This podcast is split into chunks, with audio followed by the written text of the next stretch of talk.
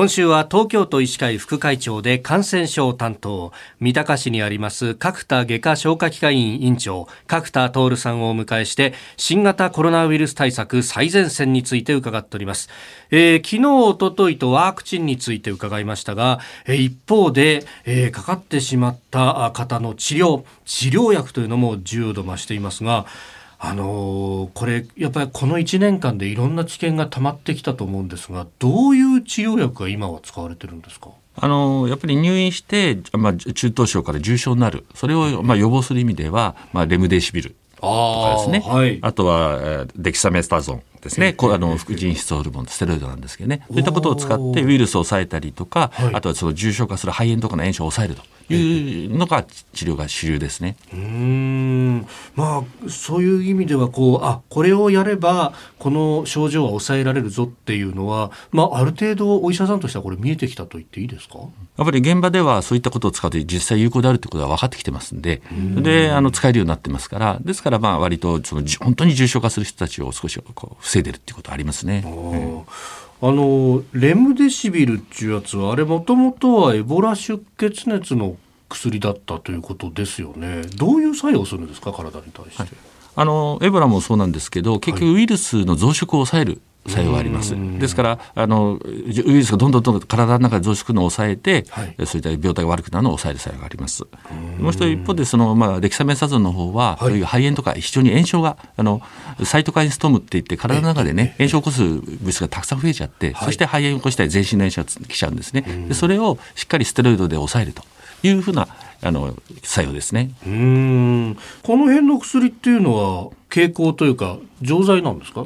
あのファミ、えー、レムデシビルとデキサメタゾンは注射薬ですね。でよくあの聞くと思いますけどアビガンですねこういうですよね。あれなんかは飲み薬ですね。うん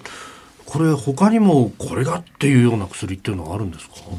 あのまだ認められてはいないんですけどね、はい、あのイベルメクチンあの寄生虫の薬ですね、あの、ノーベル賞を取られた大村先生が、はい、あの開発っていうかな作られた。あれがすごく有効だというデータが海外では出てます。あそうなんですか、あのはい、感染が分かってね数数日内、まあ、3日とか4日以内に1回だけ飲んでもらうんですよ。はい、それによってその肺炎になったりと重症化を明らかに下げる、まあ、重症化率も死亡率も下げるっていうデータが、まあ、ブラジル南米であったりとか中近東かので出てますし。ででこの薬はすでにもうアフリカでは何億錠も結局寄生虫の患者さんに対して投与してますからね、はい、ですから非常にあの値段も安いしそういう意味では副反応も全くほとんどないし使われてる薬だから。ただまだこのコロナに対する適用は取れてないんですね。だからなるだけこれはもう早く国も認めてもらって緊急使用していただくと僕らは感染者に対する最初の投与で、あの治療法を持てるという形になりますよね。なるほど。いや、これ、やっぱ、あの、どうなんですか？日本ではなかなか、今のところまだ承認まで至っていない、緊急使用に至っていないというのっていうのは、なんか理由が考えられたりしますか？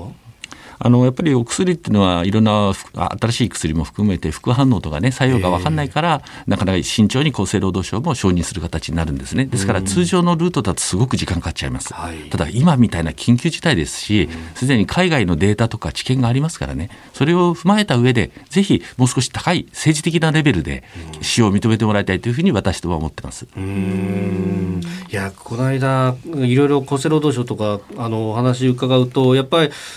コロナの患者さん日本の報道とか日本の感覚だとものすごい増えてるっていうイメージがあるんですが、ただ治験をやるにはそこまでのもっともっと患者さんが症状のある人がいないとできないみたいですね正規ルートでやるには。そうですね。やっぱり治験っていうのはその投与した人たちと投与しない人たちが本当に違いがあるかとかねそういうことを見なきゃいけないのですけどすで、にもう感染してる人に片っぽは治療しないっていう選択肢はできないですよね。まあ、まあ、ね、なかなかね。うん